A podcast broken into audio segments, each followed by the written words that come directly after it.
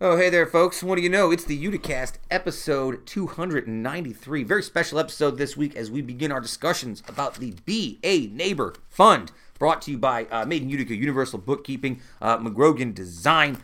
Uh, all of this we're going to talk about with our good friend Justin Miller, making his debut on the show, the man behind Universal Bookkeeping. We'll talk all about the Be a Neighbor Fund, uh, how it got started, who's involved, uh, what you can do to be involved, uh, everything you need to do. Go to handshake.city to check out the information for yourself. Really excited to talk to him. Uh, also, this week, we will talk about the Wall Street Bets GameStop uh, story that came up this week. Uh, we'll talk a little about the New York State Regents, talk about Aaron Rodgers. We'll do some history lessons, uh, some fun history stories, Baseball Hall of Fame, all of this, folks, and so much more.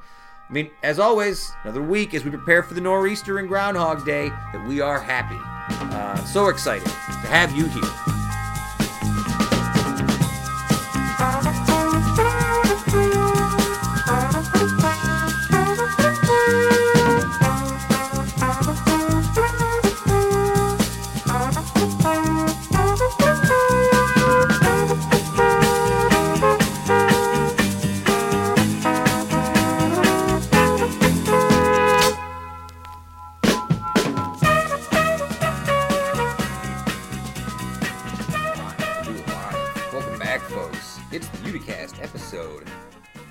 293. Uh, as I mentioned, joining us this week, uh, Justin Miller of Universal Bookkeeping, joining us today to talk about the Be a Neighbor Fund.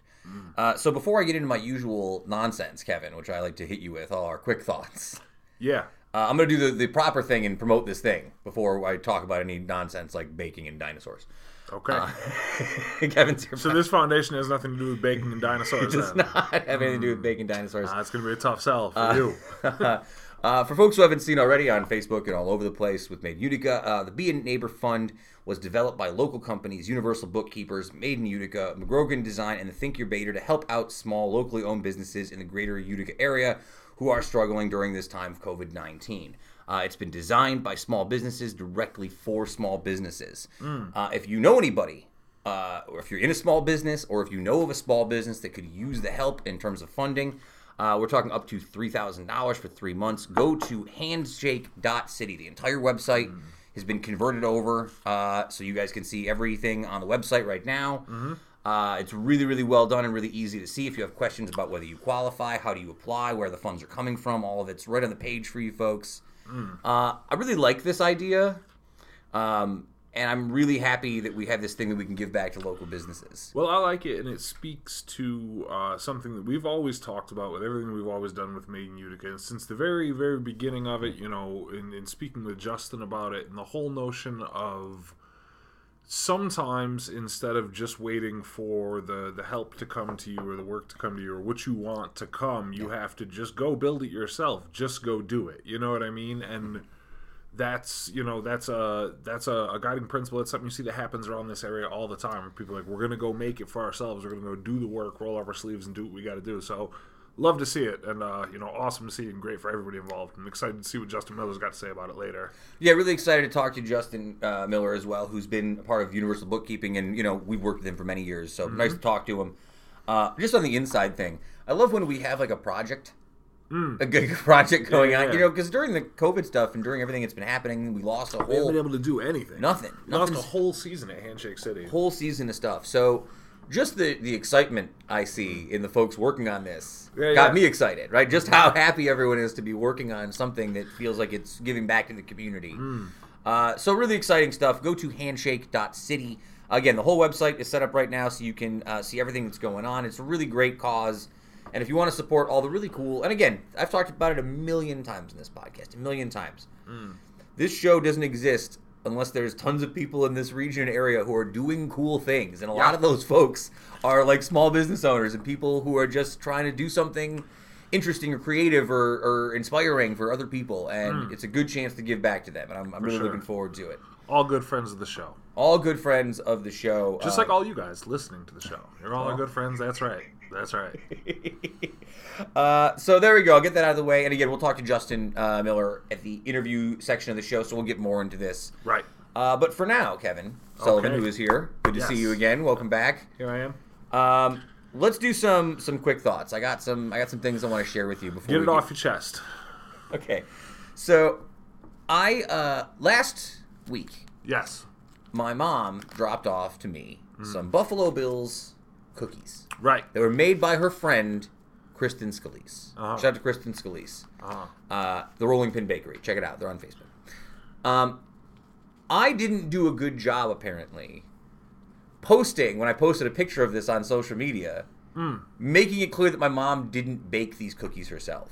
She was really concerned that people were like, she's like, I didn't cook these. People think I cooked these. Mm. Uh, and this happened to me this week. Okay. I made muffins Okay. and I handed the muffins out to my family last week. I made some. My mom had stopped by to drop something off. I said, "Oh wait, before you leave, I got muffins. I got some muffins. Take Yeah, some of these muffins." This whole week, I've been getting phone calls about the muffins. Really? Yeah, From yeah. who? About what? My mom called me about the muffins. She said, "Oh, those muffins were good. How did you make them?" Mm-hmm. I said, "What? what are you talking about? They're from a box." She goes, "Oh, they're great. Awesome, cool." Mm. Then I get another call from my sister who's like, "Mom said you're making muffins." I'm like, "I'm not. I'm not making muffins." Like, no. Mom says you're the muffin man. You're the muffin man now. I said no, and now I feel guilty for taking credit for it hmm. because I didn't do anything. They were a ba- they were a box of Krusteaz orange cranberry muffins, mm-hmm. and then to top it all off, somehow one of these muffins made it to my niece because she must have visited my mom or they're babysitting her, and she Yeah, yeah, whatever it yeah. is, right? And she said, I didn't like them very much. Ha! and I said, why? She's like, I don't know. I didn't know they were going to be Because she's lemon. a child and they've got cranberry and orange in them. Yeah, Kids we're like still. fruit. Kid, what? Kids like fruit. yeah, man. kids do like fruit. You know what else? Kids Uh, like chocolate chip in their dessert It's- pastry. no, it's true. It's true.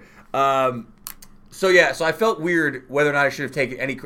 So the credit doesn't lie in the fact that I actually made them, like the process, right? Mm. I went through the process of putting them together and then gave free muffins to my friends and family.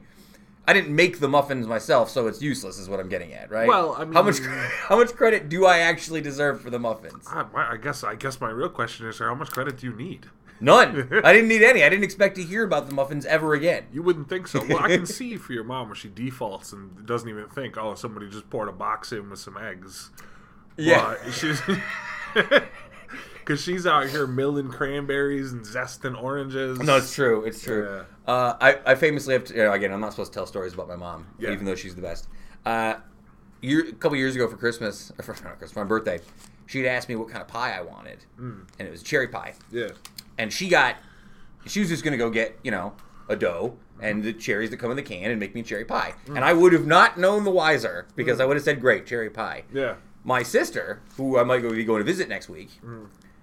Called my mom and shamed her for not like going and getting full cherries and like pitting them herself by hand Um, because she thought it. So both parties, neither party is exactly right, but your sister is closer to being right. Can pie filling, absolutely not. no. Not only is your mom better than that, but anybody's better than that. You don't have to go get fresh cherries and pit them yourself. What you do as a cherry pie is probably my favorite dessert. You know, make Mm. Yeah, like yeah. a cherry crisp, this and that.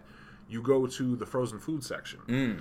You get the frozen cherries cherry. because it's easy to make the filling. You literally just throw them in a pan with a little bit of sugar, a little bit of vanilla, and just let them. They'll gel up on their own. You might have to add some cornstarch slurry or whatever. That part is easy. So Mm-hmm. pitting them yourself is insane. But yeah, the stuff that comes out of the can is junk. Uh, so yeah, uh, she. I felt bad, but my whole issue was just like I didn't want her to go through the process. I was like, I don't care that much. Let her enjoy the process. Let her enjoy the process. I tell you all the time. Let know, let these people who care for you be nice to you. Uh, You know what I mean? right before this uh, show started, I had to bring my car to Mm-hmm. the shop. I had some sort of power steering issue. Uh, and the reason I'm doing it is I I'm very sure I'm like 95 percent sure that I'm going to Chicago next week. Next week. Next week. Next week. Yes, I think that's the case. Okay. Uh, what does that mean for the listeners out there? Nothing. Nothing really. We'll record it at a different time, release it at the same time. The interview will probably be his sister. I don't know. Well, it's not true. There was okay. So to pull back the curtain, there was supposed to be a different interview today, who I held off on because this was uh, because it wasn't as topical as what we were talking about today. Yeah. Right. Um, Yeah, yeah. So next week that person will be on because I feel bad because I've I've pushed her off like two weeks now. Right. Hmm. Um, so I don't know what I might do. I'm thinking about doing is maybe recording an interview with her this week, Mm. and then maybe you and I do some sort of evergreen episode, like a non-news related episode, like something topical. That's fine by me. So maybe I'll think of something. You should just go out there. You should do the show With regular, but with Kelly and Randall in the me and Heather position, and then make like your niece and nephew the interview. I thought of. I actually thought about my sister and Randall. Just like do the show straight on. Give them. history lessons. Give them everything. Just see how derailed you get. They it would be, it'd be rough. I I think it'd be fun, but it would. They would. You know what is the problem with, for me with that is that my sister Kelly is way funnier and way more like snappy and charming than I am. Like That's, she. you you've done plenty of episodes with Aaron Higgins. You'll be all No, right. it's true. It's true.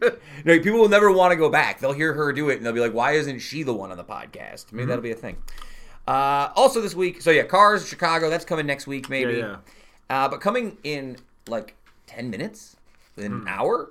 Uh, rumors abound. I talked about it last week, and you criticized me for making a big deal out of nothing because it was only three to six inches. Yeah. The nor'easter is coming, guys. Uh, Mayor Cuomo, or sorry, Mayor Cuomo, Governor Cuomo uh, has declared a state of emergency in most of New York and all of the Mohawk Valley, uh, set throughout Monday night into Tuesday. Uh, rumors abound. We're going to be getting like an like an inch an hour or something like that, and it's going to go all night. Ah, let me, wait until I hear it from somebody else. It's true. Most areas are expected to get five inches to a foot of snow through Wednesday morning, but we're supposed to get more than that. Is what I've Nice. been told. You listen. You know where I fall on this side of the issue. uh, if it's gonna come, let it all come. Yeah. no, I'm with you, and I think me uh, three feet. That snowblower working. Well, that's my concern, right? Like, because the snowblower didn't work last week, so now I'm like, oh no, what do I do? Um, yeah. So round one of this nor'easter snowfall will be tonight, uh, Monday night, but well, it'll have already happened by the time you folks hear this.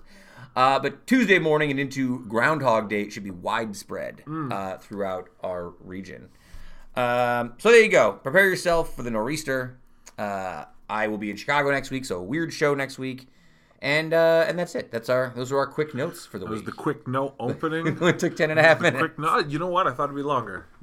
Ten minutes. Well, I got to be honest, this week's news is a little strange because I feel like the biggest news of the week, which is this uh, Wall Street Bets Reddit uh, GameStop saga, Robinhood Yes. saga, kind of happened at a point in time in the week where now if we sit here and talk about We've it, missed the crest. we've missed the crest We of this crest. It's an story. interesting thing and with the way that the news, the speed with which the news cycle moves sometimes, that Mm-hmm. even though we do this show weekly, sometimes we do miss things. Yeah. Like in the sense where something will break right after, like on a Tuesday when an episode comes out, and then by the time we get to the following week, it's like, well, what are we going to say Mm-hmm. that you haven't already heard from people that get paid like condo money to do this? So I'll, I'll do my very best to give you the briefest intro, and then I have a couple quick things I want to ask you about it. Right. So this is the best I can give you. This is from Vox, if you wonder where I'm getting it from. Essentially, what happened really this week is an army of traders on the Reddit forum Wall Street Bets helped drive a meteoric rise in the GameStop video game store stock price, uh, forcing halts in trading and causing a major heartache for short sellers betting against it and banking on the stock failure and it's uh, it's really captivated people because it feels like a story where the hedge funds got got and the normal folks won over. So it feels like, and people really latched onto the story for some reason. Uh, my question is, this, I'm interested in the. I'm interested in your term for some reason. There, does it surprise you? it doesn't, and I guess maybe is maybe is because it's not that often that the little guy gets one over on the big guy.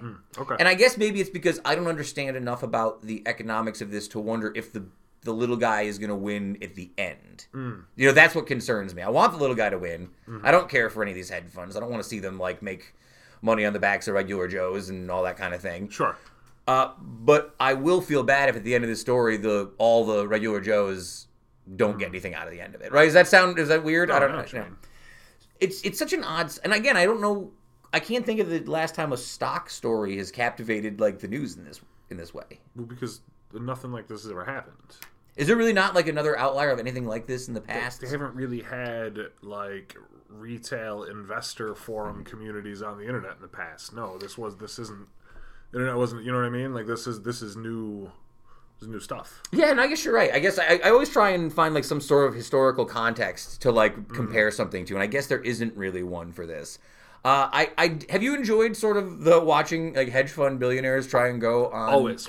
defend Always bil- billionaires and Wall Street employees weeping, whining, and having tantrums on CNBC gives me life. Yeah, always. I always like to see that. Uh, here's my favorite one uh, Senator Bernie Sanders, who we're going to talk about a lot this week for whatever reason. He's just out in the news this week a lot.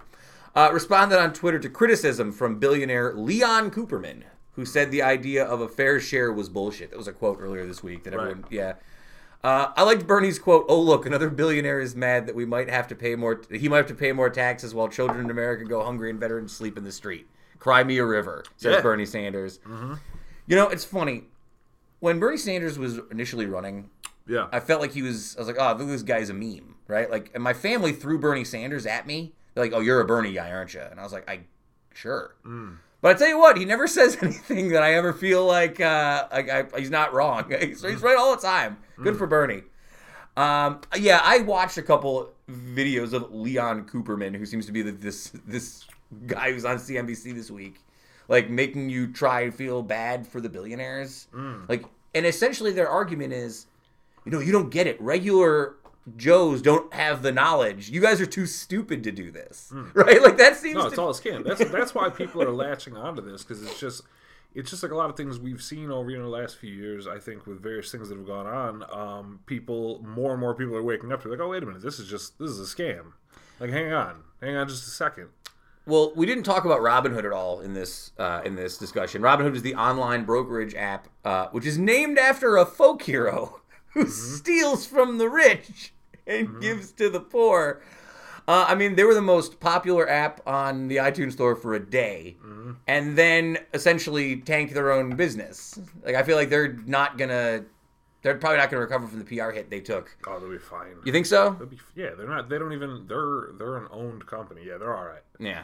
They're gonna be just as long as they don't get hauled in front of Congress, they'll be all right. Even then, normally if Congress brings Wall Street in for hearings, they'll get what a slap on the wrist and a million dollar bonus. It's true. You know? Uh, and in the most, of course they are, of course it happened. Uh, story of the week.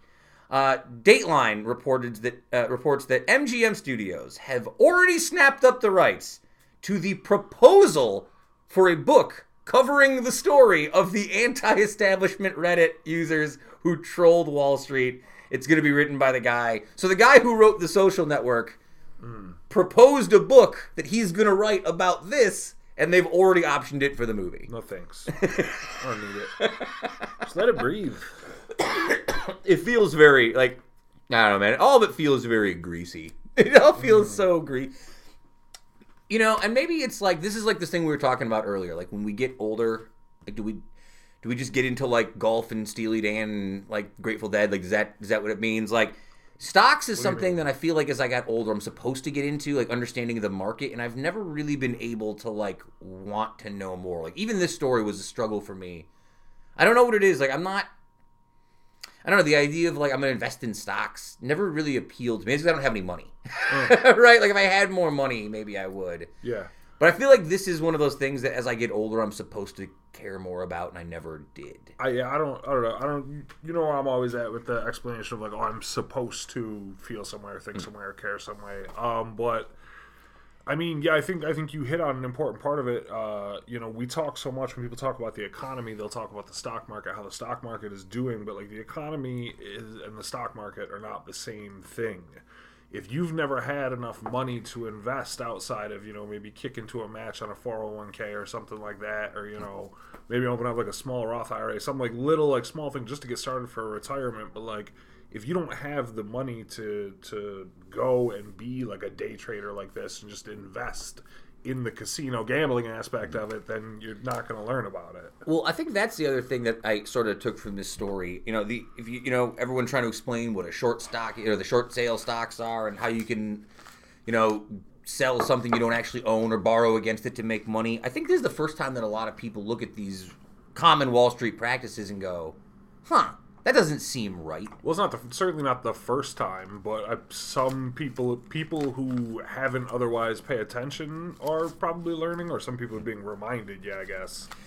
You know, I was living in New York when the Occupy Wall Street movement happened, and I feel like even then, when I knew people who were going down to Union Square Park and like standing there, but it felt like it, a lot of those folks didn't even understand why they were there. It was like I'm caught up in this movement that's happening right now.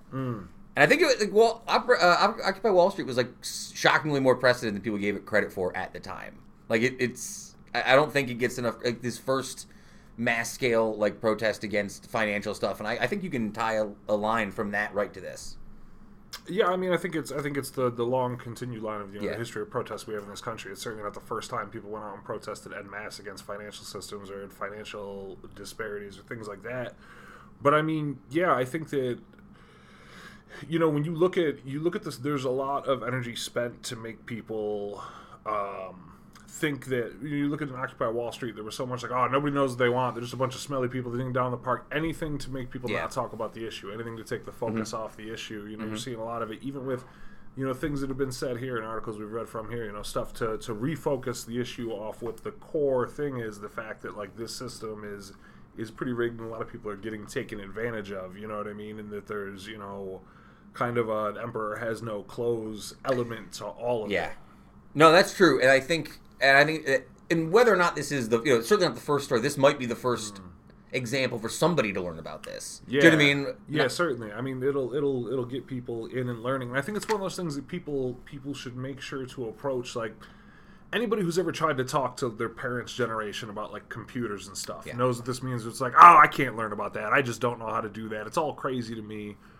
If that's your attitude, that's the way it's going to be. But like a lot of people who are dumber than you know about things, and you can also learn about those things. So something like the stock market, like you could learn about it. You just gotta go learn about it. You know what I mean? But if it's something that interests people or people want to be involved in, don't think that it's above your competency level or above your brain or above your intellect to learn about things. Anybody can learn about just about anything. So don't ever sell yourself short and be like, ah, I just don't get computers or I just don't get stocks or I just don't get, you know, whatever else it might be. You can learn anything.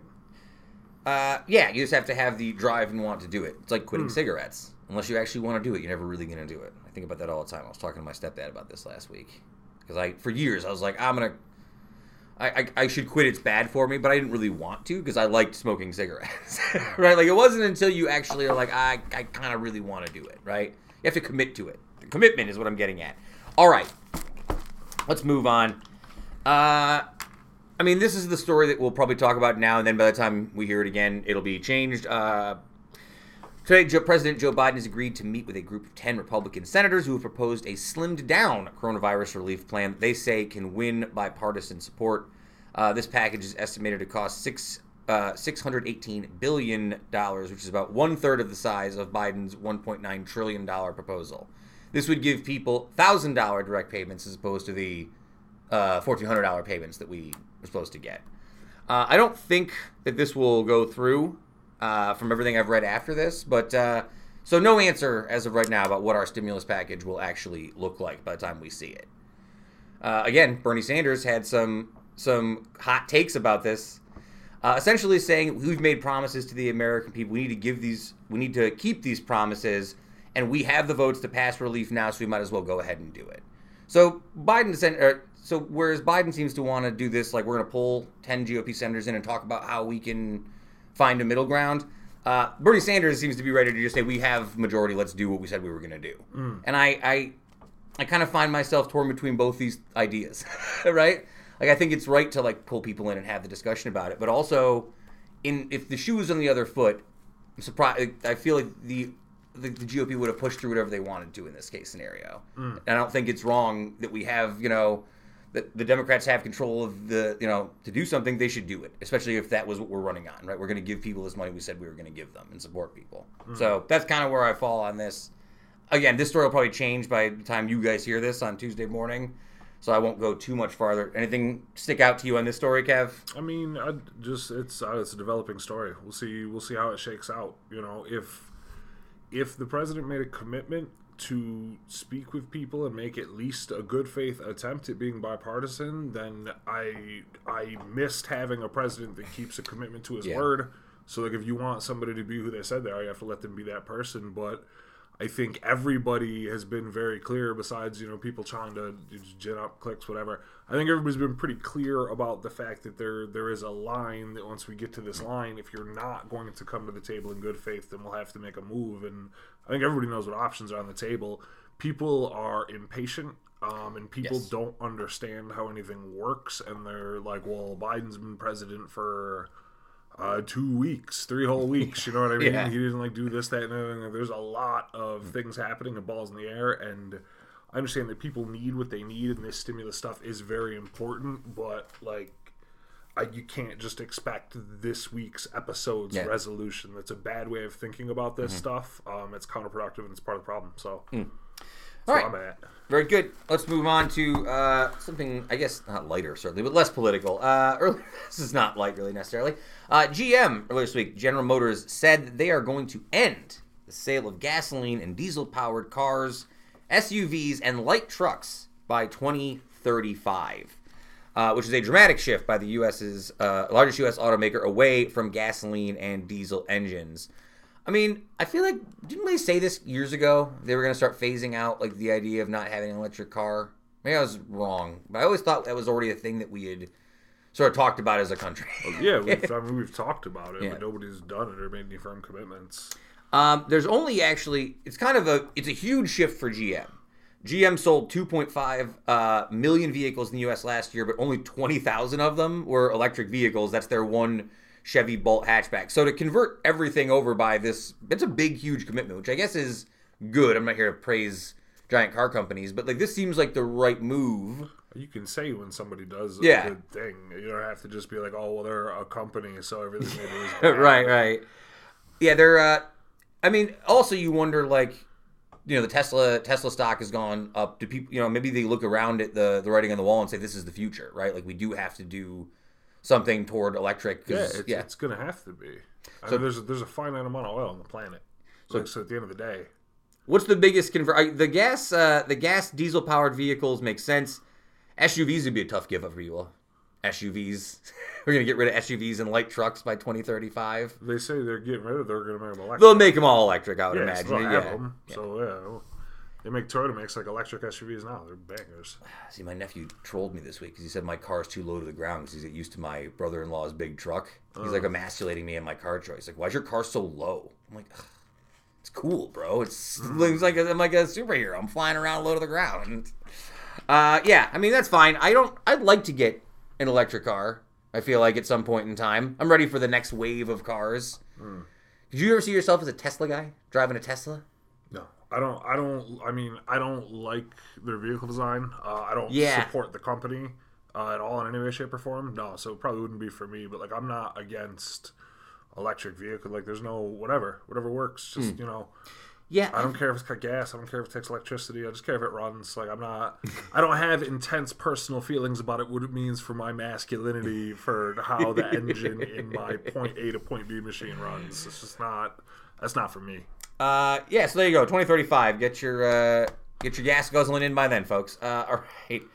Uh, earlier this week, New York State said it would request permission from the federal government to cancel spring assessments for grades 3 to 8 for the second straight year.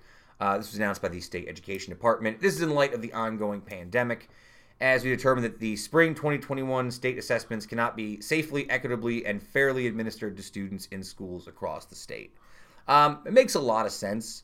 I've been in the room when students are given a lot of these like state tests, and to do it in a way that would be efficient and safe feels daunting. I don't know how you could possibly do it. Like you, I mean, we shut down schools for the week to do testing, to do it like in a hmm. particular certain manner as it is already. Sure. So for everything, it makes a lot of sense why this would be sort of an untenable task hmm. in the current in the current way education is done. It's really the thing that I've missed the most, honestly, since pandemic has started, is uh, is working with kids. I used to love working with my kids. They were funny. And they kept me like mm-hmm. cool and engaged. And now I feel like I'm getting older by the day. I see. All right. Uh, let's uh, let's do let's do one um, let's do one award before we head into this week's interview because I want to I want to give it time to we can get all this stuff done this week. Uh, and this week's Diego Maradona Big Energy Award goes to Green Bay Packers quarterback Aaron Rodgers. Uh, the Super Bowl is uh, this weekend coming up, so uh, hope you folks are all very excited to see Tom Brady. We'll talk about that in a little bit. Uh, but Aaron Rodgers was not prepared for the Super Bowl this week. He was eliminated last week. Uh, and he was also caught in a viral video where he was seen riding in the back of a teammate's truck with a case of Bud Light. Just driving around, drinking in the back of a pickup truck, which I think is illegal. I think you're not supposed to do that. But man, that's something that when I was a teenager, I thought I was thought would be so cool. Just riding around in the back of a pickup truck. Oh yeah. Like one of those things, like oh man, feels Yeah, super definitely, cool. Definitely. Uh, so yeah, and he went out. He got caught in this viral video, and he was just like, Yep, that was me. I'm that's out me. here What drinking do?" in the back of a truck." yeah, that's a that's a small that's a small traffic fine. I mean, I like the energy. I feel like that's a very varsity blues move, right? Just like kicking it in the back of a truck, being like, "Hey, turn it up. I'm gonna have some brews while we drive." I like it. I like the vibe. So Aaron Rodgers. You know, he gets a lot of bad press for whatever reason. People don't like Aaron Rodgers. Like he gets like because he's a surly. People seem to say for whatever reason. sure. Uh, but I think this is very humanizing. It's a very humanizing video. Who has he always seemed like a nice enough guy to me. I don't know. I don't know what people are people don't about. people don't trust nice guys, especially like nice athletes. I feel like people, People don't like trust. anybody. People who does who does anybody like? really though, like I mean, name me anybody. Who does anybody like? People only like things in hindsight. When you can already have like yes, a, again, people miss being a child. That's what like eighty percent of hmm. today's society is people miss being a child. But yeah, the people don't like anybody. Of course, they don't like Aaron Rodgers. well, I think with athletes, it's the same thing as Tom Brady. Like people don't like success. likes Tom Brady. Nobody likes Tom Brady. I no, I don't think. Number one, I don't think anyone likes people who are inherently super successful, especially at something that's popular, right? Because everyone, hmm. because it's like everybody looks at it. Like every guy who used to play football once is like Aaron Rodgers. Could have been. This could have been me. A couple more reps at the gym. Ready to be- Delusional. Yeah, no, I'm for, sure- for sure. But I think that exists, right? I think That when you- definitely exists, I think when you look at like people, there is an inherent human feeling. I think sometimes Mm. to like look at somebody who is successful and killing it and like the best at their field and find some reason to nitpick it. Right? People did it to Jordan. They do it to LeBron. They do it to all sorts of athletes. They do it to movie stars. Mm. When you're at like the top of your profession or the top of a, especially a profession like sports or like being a movie star or a musician, which people see as like superficial position. You know, like oh, you're just a you throw a ball around for a living. Oh, do you know what I the mean? best at it. The, the very best, at it, the best the in the world. Yeah, and I think and that's the part I'd that say Aaron Rodgers is the best in the world, but like you know what I mean. It's like, oh, what do you do? You just play. Yeah, I, I play basketball really well. Yeah. I, I say that all the time though. With like when I talk about like terrible NFL quarterbacks, I always use uh, Sam Darnold from the New York Jets. Right? People shit on Sam Darnold from the New York Jets. He sucks. The Jets suck. Sam Darnold is at the very worst the thirtieth best NFL quarterback in the world. There's not thirty. There's not thirty Yeah, yeah. people in the world better at throwing a football right now than Sam Darnold. There's just not. So he can't be that bad, right? Like he can't be that terrible. He's just terrible because people envision what they want. They have expectations that are unrealistic. Yeah, I yeah, I don't people. I don't know. People just lot. It takes a lot of mental energy to be upset at strangers like Aaron Rodgers and whoever else it might be. He seems nice. I'm, I'm, don't care what he does. He does You know what nice. I mean? Like he, maybe he is, maybe he isn't. I don't know. I mean, he doesn't live on my block. Uh, well, let's do something. Uh, let's let's talk to someone who I know is nice. Let's talk to Justin Miller of Confirmed nice guy. Confirmed nice guy. Confirmed friend of the pod. Justin Miller. Uh, Justin Miller, you may know him from Universal Bookkeeping, and we'll talk a bit about that. Uh, but what we're really going to talk about today is the Be a Neighbor Fund, uh, which he, alongside our good friends at McGrogan Design, the Thincubator, and of course Made in Utica, uh, come together to work on. And look, I'm going to let Justin talk about this because this is his brainchild. This is his idea, and I wanted to give him a platform to chat this up and talk about where he got this idea, uh, what his plan was for it, and what we can expect looking uh, going forward with it. So here we go. Our good friend Justin Miller. We'll be back to the show in just a moment.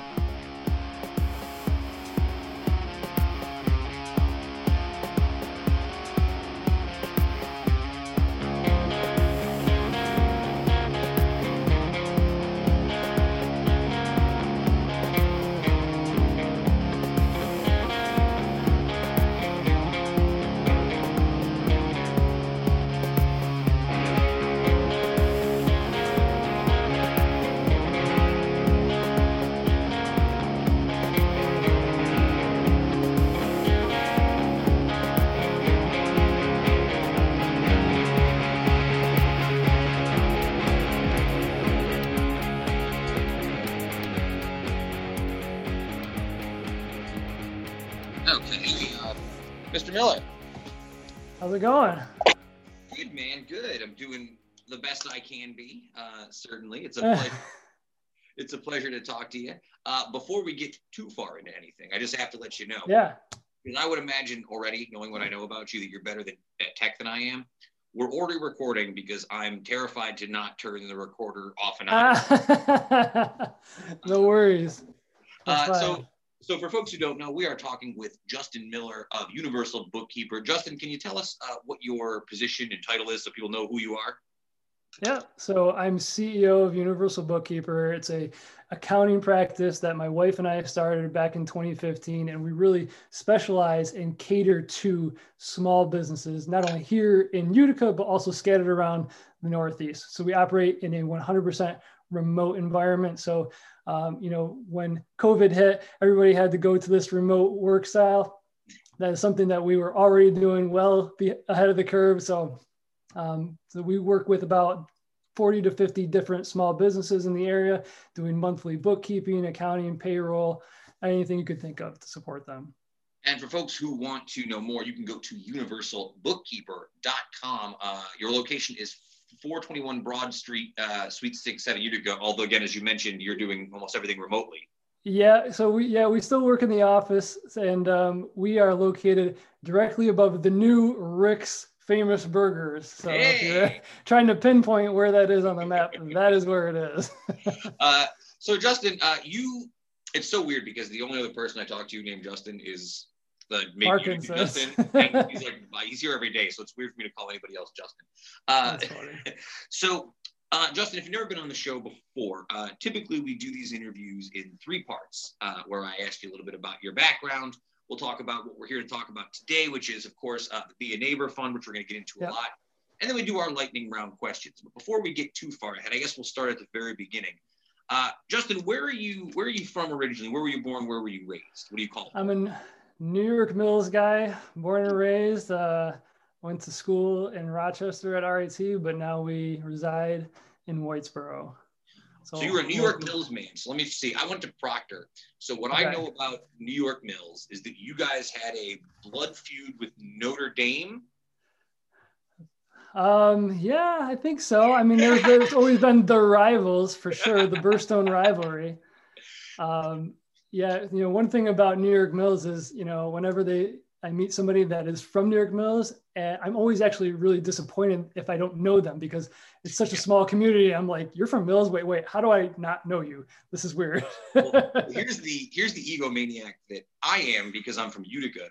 When I say Utica, I generally refer I'm referring to the entire everywhere, everywhere, which is a really like egocentric Very, Utica. Oh yeah, totally.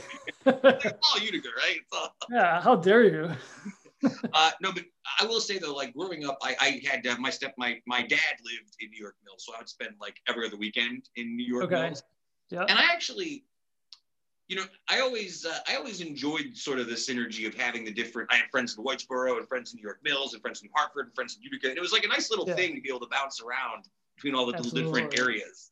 Exactly. I know you just seem to know everybody in the surrounding town, so the New York Mills high school, middle school, what were you what were you doing in middle school? Were you a jock? Were you a art kid?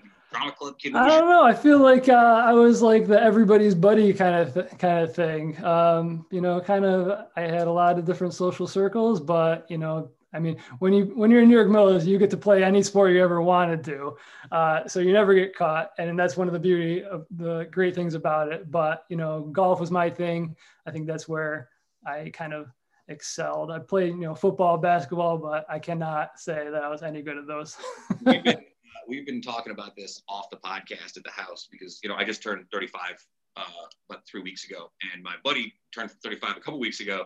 Yeah. And all my friends who were in the same sort of age range, I was laughing. I was like, what happened? Everyone I know turned 35 and they're into golf and the Grateful Dead. And I don't know if that's like a thing that happens Dude, when dude the you got to pick a sport that you can play like forever. Everybody thinks about football basketball like these contact things. You, you're done after high school. So lifetime sports that's what it's all about. Basketball is the one that i miss in terms yeah. of, like i don't have the skill anymore. Like my, my oh, yeah. like five minutes you lose it fast so you went to RIT after New York Mills. Uh, what yep. did you go to RIT for? What was your major? I I majored in accounting, so that was. So you yep. were always interested in accounting. Now, all accounting, all the time. Yep. I'm a. Uh, I have a. I have a degree in education, degree in history. So I tend to, you know, my parents are teachers, so I grew up in that sort of headspace where it's like you're either an English and history person or you're a math and science person. And I always struggled oh, okay. in science. So for me, I was always interested in like teaching. Where did accounting first present itself to you? Like, did you know? You obviously knew before you went to college. well, I mean, obviously, in like high school, you only take like one basic accounting class. But at the end of the day, you know, I knew I, I wanted to be in the finance land. And um, you know, when you talk about math, the thing I love about accounting is you could do all the math on like a watch calculator. That's what I always say. Like there's really not a whole lot to it. If you can add, subtract, multiply, divide, that is it. There's no complex calculations out there. And you know, and the other thing with accounting, if you can uh, basically it's all debits and credits and entries, you can make an entry. And if you make a mistake, you can always fix it. That's the that's the beauty about it. It's never like set in stone. So you can always make corrections and nothing is forever. Well, that's and that's what I always do, and that's like I understand the aesthetics of why math in that sense and that concept working with numbers is yeah. appealing. You know, one of the things that people don't like as a history teacher is that history questions tend to have open-ended open-ended answers, right? Like Oh yeah, totally. But the idea that math and science growing up, like it yeah. kid, but I like it as I get older. The idea that's like you're working toward this answer and the process exactly yeah. I love it. Yeah. It's simple math and your numbers got to equal at the end of the day. If it doesn't equal, you did something wrong. What so, uh, what what year did you graduate RIT? Oh man, 2006. So, and you didn't start Universal Bookkeeping until 2015? No, I uh, I had a couple other accounting jobs. I worked for DFAS for a year. It wasn't my wasn't my deal, but then I bounced over to public accounting, working at D'Arcangelo and Company, and I did that because I wanted to become a CPA. And at the time, you actually had to work for a CPA to get the, the education, or I'm sorry, the, the work experience requirement. So did that, absolutely loved working with D'Arcangelo during that time. Um, did that for about five years, but then I was presented with an opportunity to become CFO over at Hospice and Palliative Care. Mm-hmm. So I did that for about another five years or so. And kind of while I was working there, that's when uh, Universal Bookkeeper started. We the, the very short story of how Universal Bookkeeper started was my second son was born. He was born two months premature, and my wife said, She's like, I'm not going to be able to go back to work because we had to take care of him. And I said, Well, what can we do on the side to you know bring in some extra income what is a side hustle that you and i can do as both accountants that we can bring in some extra money and uh, have fun doing it and that's when universal bookkeeper was born i wrote the business plan while in the hospital with my son yep and uh, you is this your first child I've got three now. that was my second child. I've got a I've got an eight year old, I've got a five year old, and I've got a three month old. Are they all boys, all girls? Are they mixed? Two boy, first two are boys, and the second, third one was a girl. Yeah. I was. Uh, I'm the third of. Uh, my mom had three kids. I was the last, and I'm the only boy. So okay.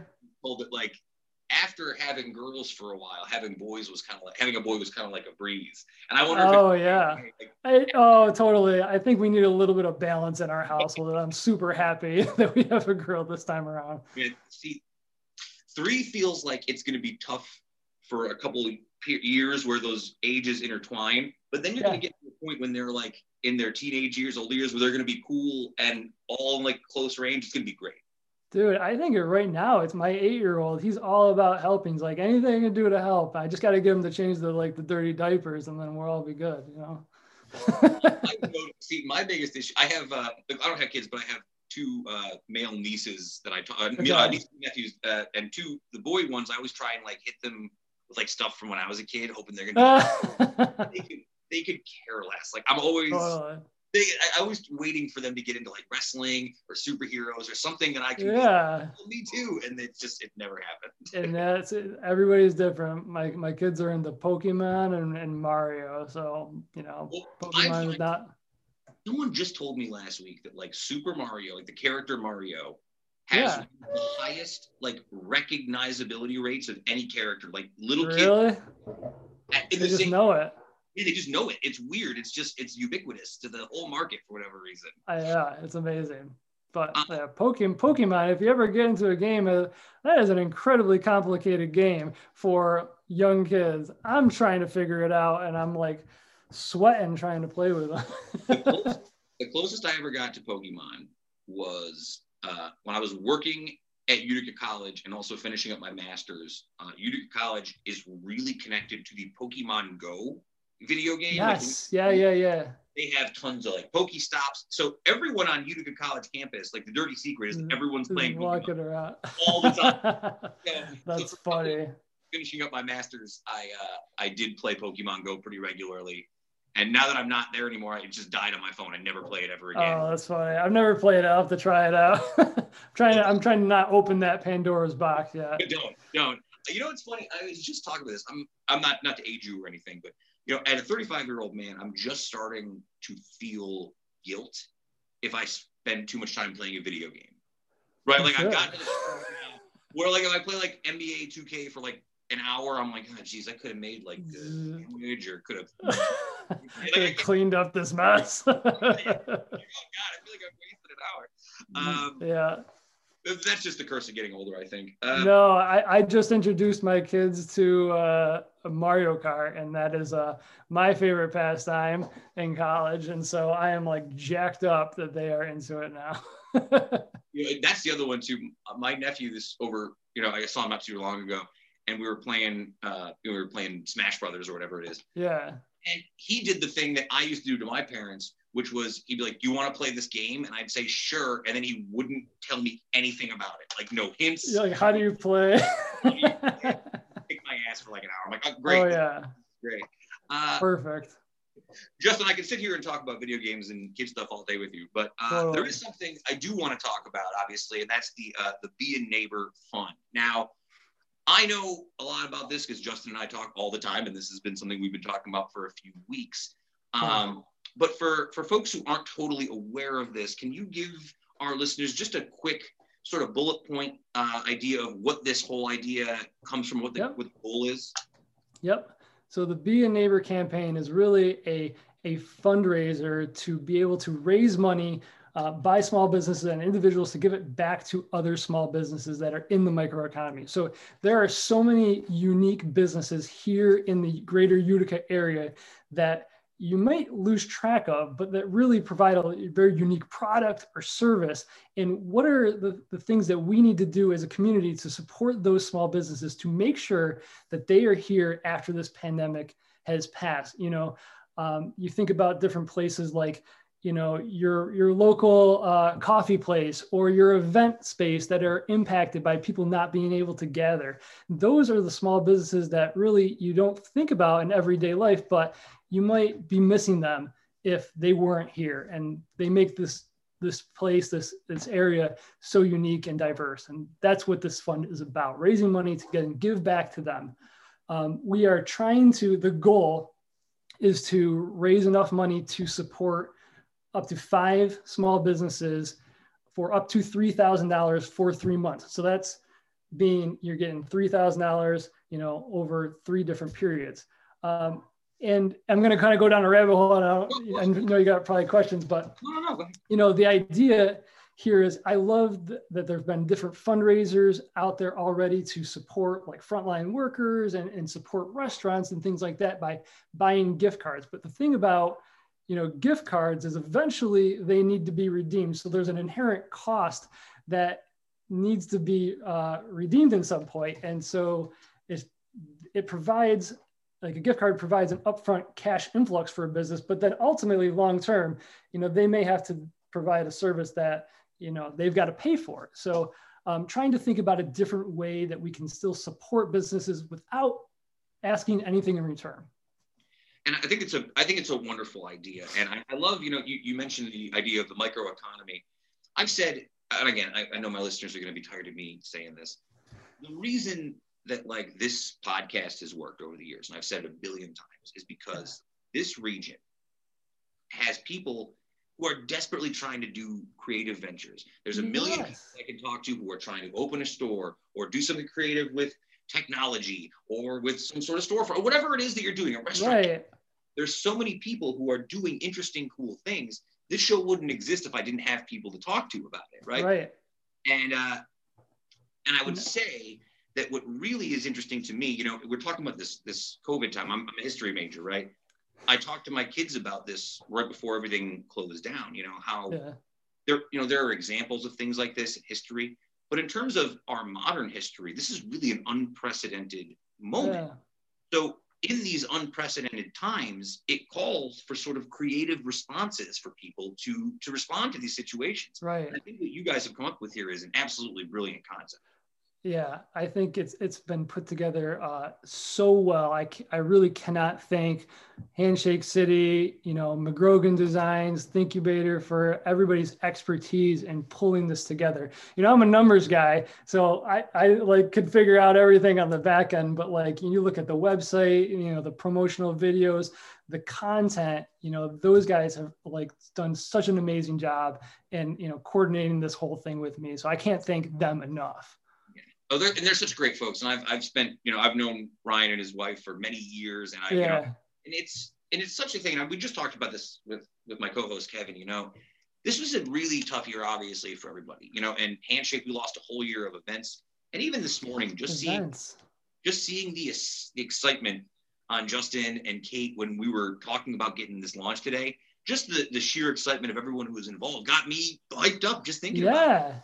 And I, I, I, and I hope that that feeling is existing in other people right now who are so desperate to to give back to the community to do something to help the businesses they care about. that's exactly the point, you know, and that, that's, you know, relating it back to like my small business is I'm so passionate about helping these smaller uh, businesses in the area. And this is what it's all about. How do we give back? Because there's been people that have been impacted, but there's also been a lot of businesses that really didn't skip a beat. You know, there's a lot of been, there's been the PPP funding that has been supporting uh, businesses that have been impacted and also not impacted. So, you know, I think that there is a tremendous amount of uh, availability for people to support each other. Each other. You know, one of the things that you know we did when we had clients of ours that were impacted and seeing a really big decrease in revenue is we proactively reduced their billable rates for us because I said to them, I want to see you on the other side of this, and I don't want you to be thinking about what you're paying to our company to support you. I want to see you at the end um, and that's really what it's all about. So this fund is kind of like a culmination of or a microcosm of that. How does everybody put their money together to help those local businesses um, keep the lights on, pay the rent another couple months so that they can be there when we're all able to get outside and support them again, you know? Well, and that's what's, you know, and I just got to ask, you know, I know that uh, Justin from Made in Utica, you know, he, he sees himself as Utica's Dave Portnoy anyway. You look at like the Barstool stuff when you guys were talking about this? I mean, that is the whole, that's where it came from. You know, I started following the Barstool Sports model and I was like, this is absolutely amazing. These guys are asking nothing in return. I went onto their website and, you know, made the application process so easy. Do you need money? Yes. Do you have people that you're supporting? Yes. Tell us what you need. And so trying to pull you know pieces of that into what we're doing here and really the application process is so very easy we're not looking for a whole lot of detail and so we really want as many businesses to apply and we want as many people to nominate other businesses as possible because we want to uh, you know we're not going to be going through everything with a fine tooth comb. It's like do you have a need? Okay that's great. Tell us what you would use the money for. You know, are you going to be paying the rent? Are you going to be paying employees? I don't need to get into a, a detailed budget at this Right, point, but you know, tell us where the need is, and if we have enough money to support you, we're going to do that. It's a scholarship scholarship style approach, so not everybody's going to get it, but you know, depending on how much money we do raise, the more businesses that we can support. What uh, what kind of time frame in terms of how long are you looking for this to run through? Good question. So we're trying to get initial applications for the people that are looking for funding over the next two weeks. So at that point, we're going to take the you know the group of people that have applied, try to narrow it down. We'll have follow up conversations with a, a selected group of businesses to kind of narrow down who needs it most, what kind of um, you know impact do they have in the community, and then as soon as we are funded, meaning we've got enough money to give it to each of these businesses, then we're going to turn around and just start remitting the money. And then if if if uh, money still keeps coming in, we'll open it up again for more businesses to apply. You know, and I just have to point out because I'm as I'm talking to you, I'm looking at the the website that Justin uh, put together. You know, he's really amazing. He really reshaped the entire Handshake.city website, which you folks can go to and he's done a really excellent job of breaking down a lot of questions that people might have in general in terms of where the funds are coming from, where you can you can specify where your donations go to, how do you apply. Um, again, you know, you you've been on the front line for this. You're working in accounting, you're working in bookkeeping. Yeah. You've sort of seen how people are dealing with this. I mean, you yes. in the front line. What kind of real struggles people are going through? Yeah, that's a great question. I think about this a lot because um, it's not just the you know bigger businesses that have payroll and they're they the owners are themselves are on payroll. You know think about i'm to get i'm going to geek out in accounting terms for a second but yeah, the schedule c self-employed sole proprietorships. And if you think about the funding that is available to them for ppp it comes down to what actually shows as net profit on that tax return on your schedule c. So as an example you could have a business that somebody you know does okay. They make 50 60000 dollars in revenue but through all the expenses that they're showing and expenses include things like depreciation, which are a non-cash item, mileage deduction, again, another non-cash item. Those numbers could decrease that Schedule C income to a very small amount. And then thus they go to apply for that PPP funding and the, the people at the bank say, oh, your application was approved. You get $1,000.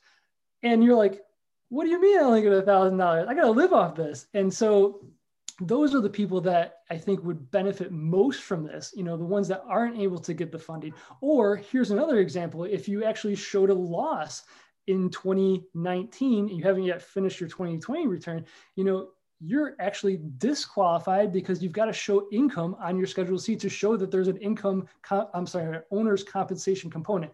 Now, I'm geeking out in the accounting terms, but the point is there are so many businesses out there that would qualify for funding with us, but normally may not qualify for funding through other resources. And so this is where they can have the biggest impact. Well, again, I think it's it's a great idea. I, I loved everything about this, you know, and uh, and you know, Justin's been pitching this to me for such a such a long.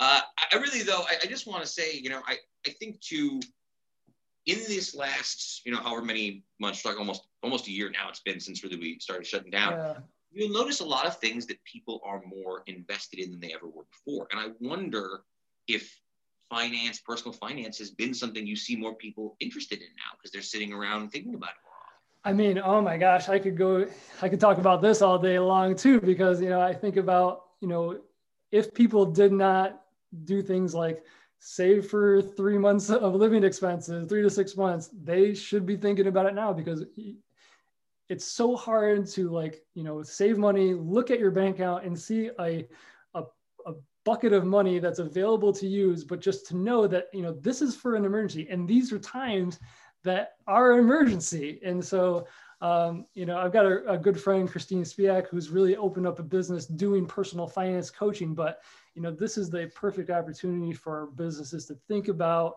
you know how they're budgeting how they're planning for their business and carrying that forward to their personal side and you know how they can be more proactive to plan for situations just like this uh, so again folks uh, you can go to handshake.city uh, to check out all the information about the Be a Neighbor Fund. You can also check on Facebook, all the different platforms, uh, Twitter, all those kind of things.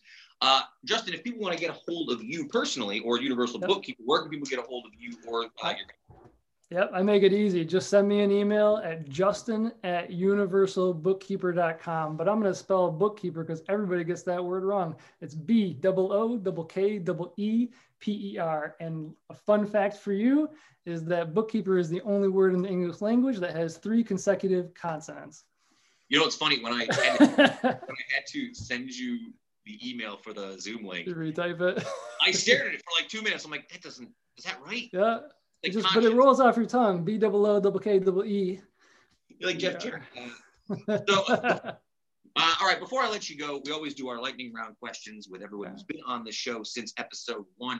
Um, because you've never been on before, you get the rare in these days, uh, the rare scenario of getting the original six questions. So these are the Perfect. same original six questions we ask everybody who's been on the show.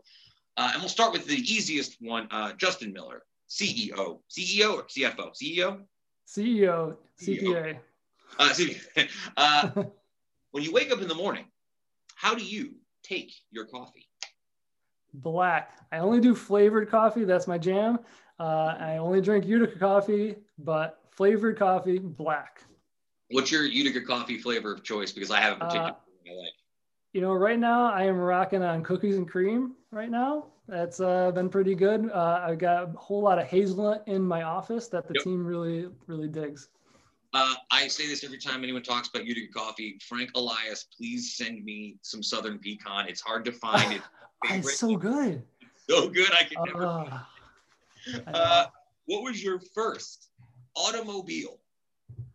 Oh, it was a really awesome a Saturn um, what is that? I don't even know what it's called, like SL2 or yeah, whatever. It was actually awesome because it was stick shift. It was like yeah. really, it was like the sporty Saturn at the time. And I was actually uh, very lucky to have that. The guitar player in my punk band when I was a kid had a Saturn, and that's a real particular era of cars. I feel like that's yeah. a like 90s, early 2000s era when that was I know. It was cool. It had plastic doors, so like you bump into it and it just pops right back out. oh, that's good stuff.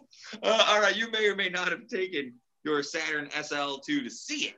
Uh, what was your first live music event? I think it was Blues Traveler. Oh. Back at, oh, way out in like SPAC or something a long time ago. I don't know, in my early teens. We did Saranac, whatever year, a couple years ago. Made In yeah. Utica was working the beer tent for Blues Traveler. Oh man!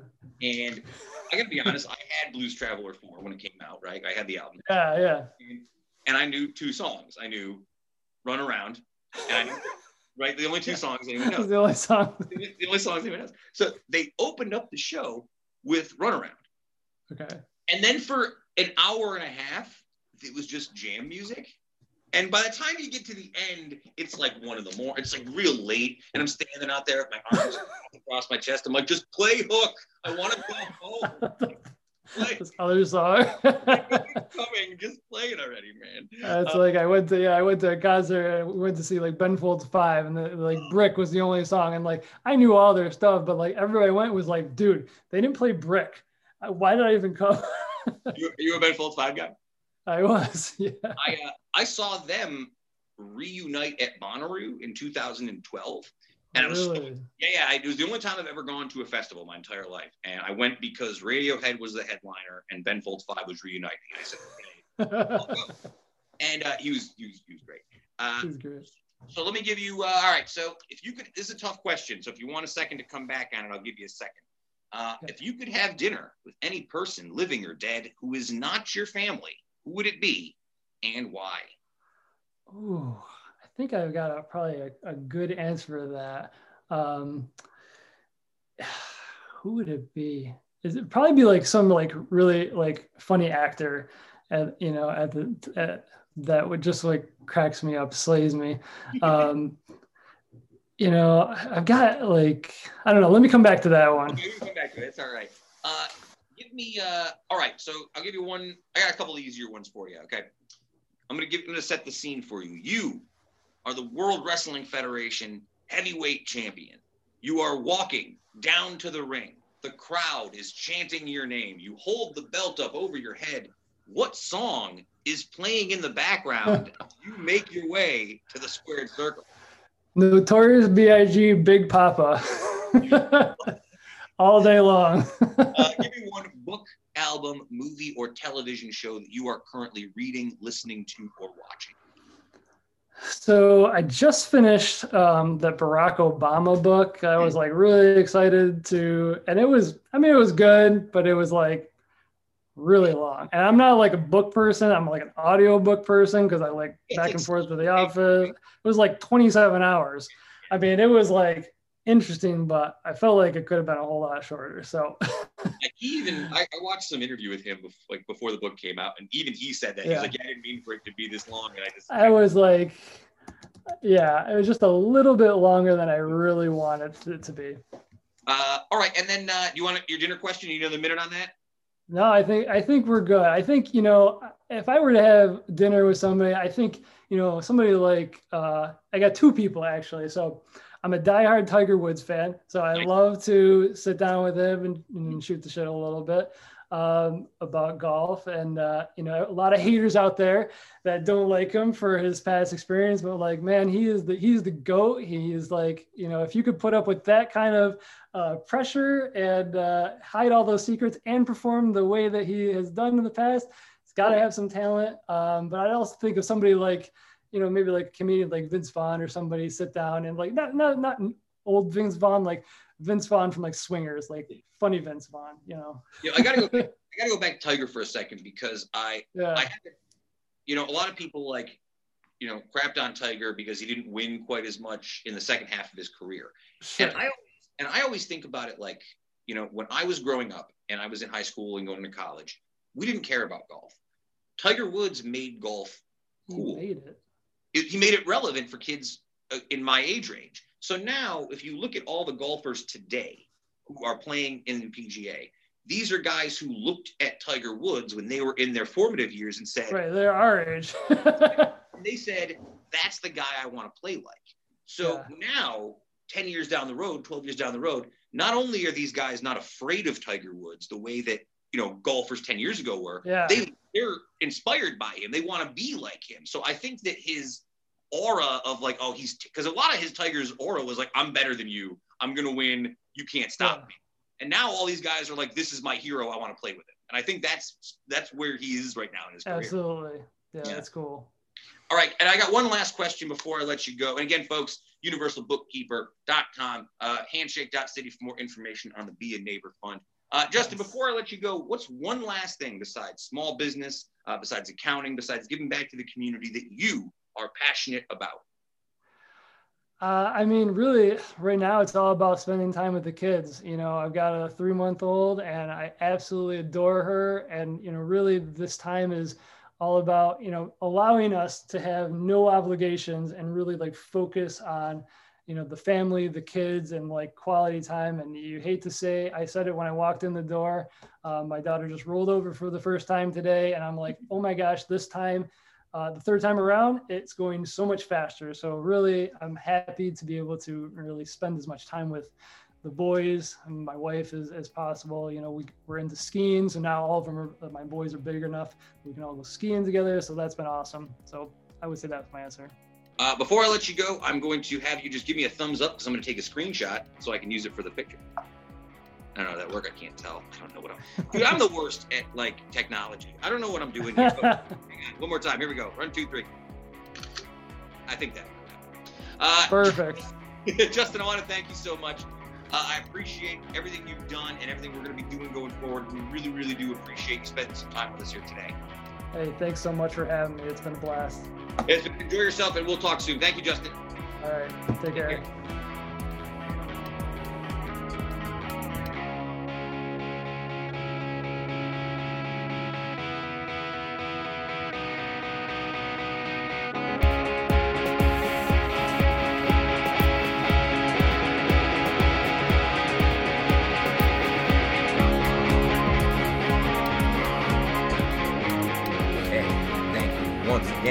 To Justin Miller, Universal Bookkeeping. Again, handshake.city for more information about the Be a Neighbor Fund and what you can do to help support local businesses uh, in your community. All right, let's um, let's do this week's history lessons. Uh, all right, we'll start with going way back, 1884. On this day, February 1st, the first portion of the Oxford English Dictionary, considered the most comprehensive and accurate dictionary of the English language, is published. Today, it is the definitive authority on the meaning, pronunciation, and history of over half a million English words, past and present.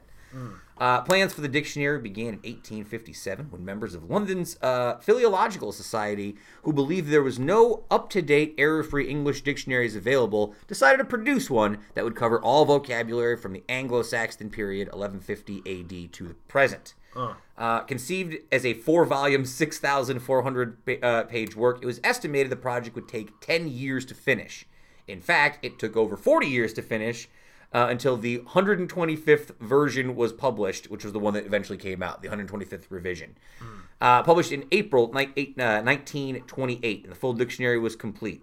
At over 400,000 words and phrases in 10 volumes, uh, the New American Dictionary uh, on Historical Principles was produced. Unlike most English dictionaries, the OED provided a detailed chronological history of every word and phrase, citing quotations from a wide range of sources, including classic literature and cookbooks.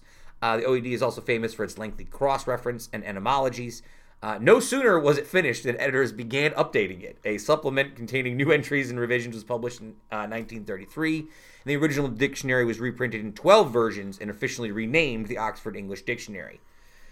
In 1984, Oxford University University Press embarked on a five-year, multi-million dollar uh, project to create an electric version of the uh, dictionary. This required 120 people just to type the pages from the print edition and 50 proofreaders to check their work. This version has been active since 2000. A whopping 20 volumes weighing over 137 pounds would be required if you were to actually put all of it into physical means. It's the Oxford English Dictionary on this day, 1884. Uh, this is probably from a different like time from you kids these days. Uh, when I was a kid, my mom had uh, you remember like Encyclopedia Britannica? You had like the whole set. She bought me as a kid like a illustrated dictionary, right? So it was like a dictionary, but had all sorts of crazy pictures yeah. and stuff in it. Sure. I loved it. I don't know. Like, it was like the internet before the internet, kids. Like I was like anything you ever wanted to know, and now that feels like like a joke. Like what are you doing? I'm reading the dictionary, right? But like I used to read the dictionary when I was a kid because it had this like kids version of the dictionary. I loved it. If you get a dense enough dictionary, it can still be interesting. Yeah, you know what I mean. Like if you get one that covers enough of, um, you know, getting into like linguistics and the formation of the words and stuff. Yeah, I don't know if did you have any like books, like education books around your house growing up? Yeah, of course. Yeah, I feel like uh, you ever seen me read? I've seen you read. I'm a monster. I got it from somewhere. They start me young. a monster. I had books in the crib. Well, I just remember like that was the first idea I thought of like having quote unquote like old leather bound books. Like there was a shelf in my parents' house that had the whole like set on it, right? that was the first time like, I guess I ever thought of like having just like this set of reference materials in your home, which feels very dated now because you have computers now for that. Uh, on this day, 1887, uh, Groundhog Day was celebrated for the very first time at Gobbler's Knob in Punxsutawney, Pennsylvania. According to tradition, if the groundhog came out of its hole on this day and sees its shadow, it gets scared and runs back into its burrow, predicting six more weeks of winter weather. No shadow means an early spring. Uh, Groundhog's Day has its roots in an ancient Christian tradition of Candlemas, where clergy would bless and distribute candles needed for the winter. Candles represented how long and cold the winter would be. Germans expanded on this concept by selecting an animal, then the hedgehog, as a means of predicting the weather. Once they came to America, German settlers in Pennsylvania continued the tradition, although they switched from hedgehogs to groundhogs because they were very plentiful in Pennsylvania. In 1887, a newspaper editor belonging to a group of groundhog hunters from Punxsutawney, called the Punxsutawney Groundhog Club, declared that Phil was the only true uh, weather forecasting groundhog. So Punxsutawney Phil is officially recognized as the only official true Groundhog Day groundhog. Mm.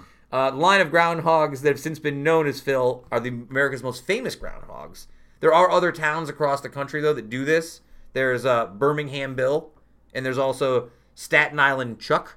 Mm. You familiar with Staten Island Chuck? Of course not. There's a Canadian guy too, but I can't pronounce his name. That's all right. Uh, 1993, the movie Groundhog's Day, starring Bill Murray, popularized the use of Groundhog Day to mean something that is repeated over and over again. Today, tens and thousands of people converged on Gobbler's Knob in Punxsutawney each February 2nd to witness his prediction. Uh, there's a three-day celebration, which seems very elaborate for for this. Groundhog's Day is like okay. This is I would refer to this as a kids' holiday because once I got to like the age of ten, I could give a shit about Groundhog's Day as like an event. Like I cared about Groundhog's Day as a little kid. Oh, see the shadow? Is a groundhog out there. See the shadow? now, like I, I forget that it's Groundhog's Day until like somebody says something about it. It would be weird if you didn't. What? it would be weird if you oh, didn't. Oh, yeah, I was like- like if you're like, oh, tomorrow, February second, you know what that is? That would be weird. You know That'd what be, that that'd is? be weird behavior. I would say that this the their quote here about the movie the movie Groundhog's Day I feel like did a lot for Groundhog's Day. Is it groundhogs or groundhog? Groundhog Day, Groundhog Day. I just I it's just my my poor pronunciation. I see. Um, yeah, I feel like the movie Groundhog Day like did more for the holiday than anything else. Feel like that's what people. It's not like a thing. it's barely a thing. Yeah, it was back when they didn't have anything to do. The whole town came out for three days to see if the woodchuck came out of the hole. Yeah. They had nothing. this used to be a hedgehog, now it's a groundhog. Okay, uh, on this day, German immigrants are southern. They're Southern German immigrants. On this day, 1979, Sid Vicious became the last member of the, who was the last member of the Sex Pistols, died of a drug overdose in New York City. Sid Vicious took over for fired bassist Glenn Matlock, great name, in early 1977. He famously did not bring any musical talent to the table. He faked his way through early gigs with the band, reportedly with an amplifier unplugged on stage by his own bandmates, which is a power move. Uh, what he didn't have to fake was his attitude. Vicious was a perfect living embodiment of the punk rock aesthetic. Uh, a street kid who really did walk around London with a swastika tattoo on his chest, a padlock chain around his neck, and a gigantic chip on his shoulder. I don't like this caricature that that's the punk rock aesthetic because most punk rocks I know, uh, punk rock dudes I know, don't care for Nazis or swastikas. Yeah, but like the actual punk rock, you don't know any seventies punk. No, it's true. 70s punker guys, yeah. Yeah, most of the kids in Dickies that like would go to a New Found Glory 20th anniversary show, yes, they're not wearing chains. As his good friend, the critic and author Alan Jones put it, Sid on image alone is what punk rests on. Uh, seven months into his tenure as a Sex Pistol, Sid Vicious was introduced to a troubled American girl on the London punk scene named Nancy Spungen. I think I said that right. Almost immediately, they began a relationship that led to both of their deaths. By all reports, they were very much in love, but their shared heroin addiction led to repeated instances of violence between them. Uh, Sid's addiction may have hastened the decision of the Sex Pistols to break up midway through their first U.S. tour in 1978, and it certainly contributed to the still mysterious deaths uh, events surrounding Nancy's death by stabbing on October 12th in the same year at the Chelsea Hotel.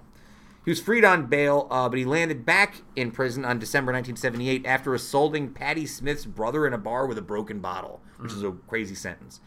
Uh, after seven weeks of uh, detention and detox in Rikers Island jail, Vicious made bail again on February 1st, 1979. Later that same night, at a party, he would put heroin into his system that the medical examiner would later estimate was 80% pure. He died in the early morning hours of February 2nd, 1979. Uh, he was almost our Diego Maradona Award for Big Energy as a history lesson. I mean, I don't like the Sex Pistols. I got, I, I got to throw that out there, like as a thing, because I know that, like, you know, that's like a thing you're supposed to like if you Any, like. no, no. Again, with the supposed to. No, these. Here's the thing about the Sex Pistols. I'm right there with you because the Sex Pistols. You either, if you tell me the Sex Pistols are good, you either miss being a child and are very old now, Yeah. or you're lying because the Sex Pistols are garbage. They're Everybody good. knows it. It's They're just not not, good. good. Don't tell me it is. It's not. I know it's not. Uh, I get it. I get all of it. I get that it was cool at the moment and all that stuff and the imagery and whatever.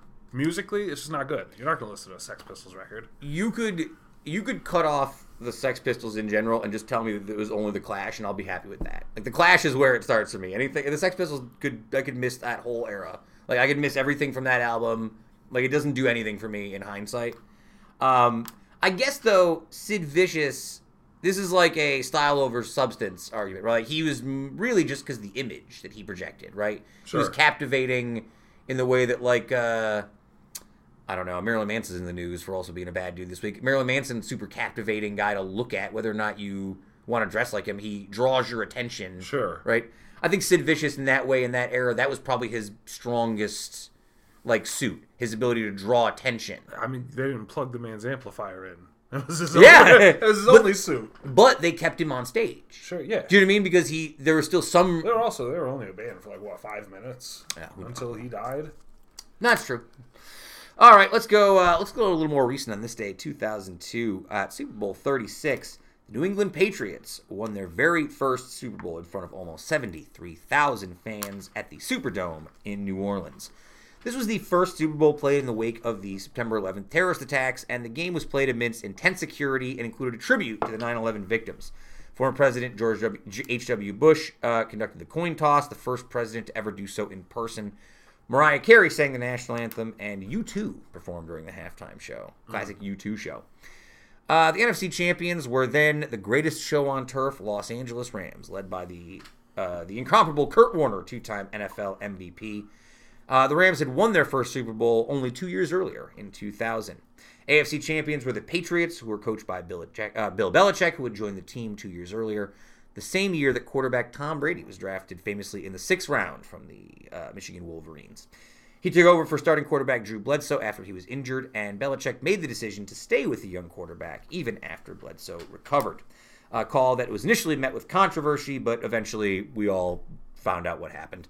Uh, going to the Super Bowl, the Rams were 14 point favorites. True to form, they scored first, but by halftime, the underdog Patriots had stifled the Rams' offense and capitalized on two turnovers to pull ahead 14 to 3.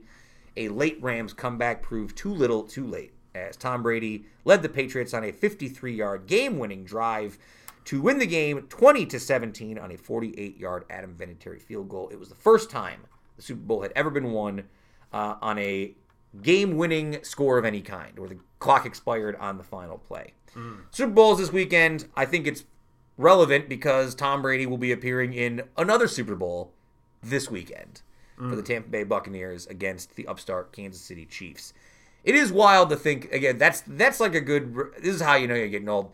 19 years ago, it's been 19 years since Tom Brady first showed up. I watched the Super Bowl live at a friend's house. I remember it pretty specifically. Matter of fact, this was the only time probably that people were rooting for the Patriots. Mm. I can't think of any other time after this people were like, yes, outside of like you know Patriots fans, obviously, but. Sure. A lot of times when there's like a dynastic team like this, like where everyone wins all the time, you only get so long before people are like, I'm sick of this. Mm-hmm. And I think it happened really quickly with the Patriots mm. uh, because, you know, because of all the Spygate stuff and people like, oh, they're cheaters and all that kind of thing. Sure. Tom Brady, though, not to be overzealous, absolutely the best quarterback of all time. See, I think that might just be um, that's because we live in like this greatest of all time culture, nah. and everybody wants nah. to call him the greatest of. They want to call it's, everything the greatest of all time. You're right, and so I think that um, I think that proves alone Yes. I think no. You. It's of true. Of course he is. No, I mean, it's what true. do you want? Of course he is. And I think no. I think sometimes be silly though, to say otherwise. Because I think sometimes with him, he's so like he's a, a, roll your eyes character. Sometimes you know you're like, oh, he's got the weird like he kissed his kid in the lips. He does all the weird health stuff. He hasn't, you know, eaten sugar in 12 years. They're making fun of him for. He's a he's an oh, easy guy to like pick at. He's not like Peyton Manning. Mm. He's not like a charming character in any particular way. Mm. And I wonder if that takes away from his legacy a little bit, right? he's more like a Jordan guy, where if I think if you pick at his legacy, you're like, oh, this guy might not have been like a good dude, but he's an amazing athlete. I think the more you pick at Brady, the more he's like that. Well, Brady seems like a nice enough guy for the most part. He's like he's he's an idiosyncratic weirdo, but like, yeah. how would you stay normal and relatable if you're that guy? I would rather him be an idios- drive around in a truck and drink beer with. I would rather him be an idiosyncratic weirdo than like try to fake it and like like robot his way through a Wranglers commercial. Like if you're not that guy, don't try to just be the guy that you are. No, it's true. It's true. Uh, so yeah, Tom Brady. This I don't know if this will be the last Super Bowl we see for Tom Brady. I kind of, I certainly don't want to see him win because then I have to do the whole Tom Brady song and dance again. Mm-hmm. Um, and I do think there's like some nice narrative, like mm-hmm. the best young quarterback versus the old the old guy still got it one more time. Sure, right. Uh, do you have a rooting interest this weekend, Kansas City, Tampa Bay, as an outsider? Uh, I just hope it's a quick one. No, um, I don't know. Not really. Well, do you, well, Not re- I guess. Do you find Patrick Mahomes as the next like marketable young quarterback to be an interesting character? Uh, I learned about Patrick Mahomes about three quarters of the way through this year's season. Yeah. Um, I knew he was a quarterback last year. I knew mm-hmm. he was the guy. Yeah, that's cool. They're going to need somebody he seems likable. He seems like a nice guy. Weird that he's on the Chiefs. He signed a crazy contract. Fine, that's interesting to me. You know. Yeah, I mean, I think he's the next guy, and I think there is some nice narrative to it. He seems like a he's kind of a dud when they do his commercials. He's got to get better at the commercials, man. Yeah, I bet. I mean, I guess you got to, man. You got to look at Baker. That's what the people need. That's what the people need. Or you could just take that Mamba mentality and go put in that work. Do commercials when you're done. Win an Oscar when you're done. uh, let's move on to 2013. Uh, Oh, by the way, did we even talk about Kobe Bryant last week? Has it been a year? Yeah. It was this week. Was that this week or uh, last week? Last week. Yeah, it was like over the very end of January. I did read a lot of really nice like one year anniversary Kobe Bryant like think pieces last week. So mm-hmm. there's a lot of those out on the internet if, if you're someone who cares to read those kind of things. Or just like text me if you want to talk about Kobe's legacy. You can text me at any time. uh, on this day, 2013, Netflix first original streaming series, House of Cards, began streaming. Uh, first major television show that ran exclusively on a streaming service. It was another Netflix innovation that would alter the media landscape. Uh, directed and produced by David fin- uh, David Fincher, it was an American version of a British political drama, House of Cards. Uh, cable and premium channels like HBO and AMC were in talks to pick up the show, but Netflix outbid them, hoping to begin its foray into original content with a bang. Academy Award winning actor Kevin Spacey was announced in the lead role in the same year, and buzz built around the show. House of Cards' first season was released all at once rather than episode by episode, which is another first. Show was a hit, garnering nine Emmy nominations, a first for streaming only program. House of Cards ran for five more seasons and received a total of seven Emmy and uh, seven Emmys and 56 nominations, ending with a final season that focused on Spacey's character's wife, played by Robin Wright. After a series of sexual misconduct allegations against Spacey became public. Netflix had another major hit with Orange is the New Black, which premiered a few months later, and its original series numbered among the most popular in the country ever since. Um, Kev, we watched this show. I feel like did we watch it together when it came out, or was I not? Certainly not. You Certainly were, not. You were nowhere yeah. near here. Was I not here? I do remember this being like a big deal. Like, and I'm gonna move. I'll move past the Kevin Spacey thing. We all know what Kevin Spacey did, and we all know how it mm-hmm. broke out. I'm gonna try and put myself back in 2013 when I mm. started watching this show. It did seem exciting. Yeah. Like it was like, oh wow, Netflix got this like David Fincher thing, and it's like about politics. And it's really interesting, and I do think like in hindsight now, doesn't get any credit as like the the one of the early forebear shows. I feel like Orange is the New Black kind of had a better run in the long run for Netflix. I mean, definitely less like egregious uh, sexual misconduct. Yeah, yeah, yeah. I think that I think the Kevin Spacey thing saves this show Mm. Um, because I, I love, I really loved House of Cards, and I, I like yeah. all of it, but it definitely is a show that gets a little more like into itself later and gets worse for a lot of people. Yeah. They were getting a lot of weird. They were do, they were doing that thing where a lot of shows do, where they go on a little longer than they thought they were going to. So now they've got weird loose ends that they have to tie up that they didn't plan on having to come back to, and that kind of thing. And I think they would have continued to ruin the show if they yeah. hadn't been stopped by the Spacey thing. Um, and it's you know it's tough because like I said you know from from everything you hear he seems like he was a pretty bad guy for a long time. So you know there's no reason to hire folks like that. But that being said I mean I was a fan of the actor's work yeah. for so so long. And him he, to the point where his voice in that show is his voice in my head when I see him places and in other things. And it's weird now because like knowing what you know now when you go back if you go back and watch it it feels greasy. Like mm-hmm. you're you're watching him like oh yeah okay and it feels weird. It just it does change your opinion of the show. A little bit. So it's not like a show that when I go back and try and watch it, I'm like, oh yeah, I remember how good this was. It mm. does sort of affect my ability to enjoy it a little bit mm. because I'm like, oh yeah, I know what you're up to. Mm. I don't like it. Uh, so yeah, there you go. Let me ask you one last thing about this before we move on. We started watching uh, WandaVision over the weekend. Oh yeah, it's nine episodes and only four of them were released. And we just talked about how House of Cards dumped all of their episodes at once, which at the time was kind of new if you had the choice right now, knowing what you know, would you have wanted us to be able to watch all the WandaVision episodes, or do you like the idea that yeah. we have to wait? Yeah, that's that's like a kind of a frivolous, like twenty nine minute, half an hour little show. Yeah. Um, there's not as much. It's not like a show like like you know the leftovers mm-hmm. or like some some wild yeah. drama show or, or like lovecraft country yeah. even where i have an hour's worth of like oh i really got to digest what i just watched like WandaVision is very good. They do a good job. It's really interesting, but it's still primarily popcorn viewing. So it doesn't. I don't need a week to digest what just happened. Give me about five minutes after the episode. I'm like, all right, here we are.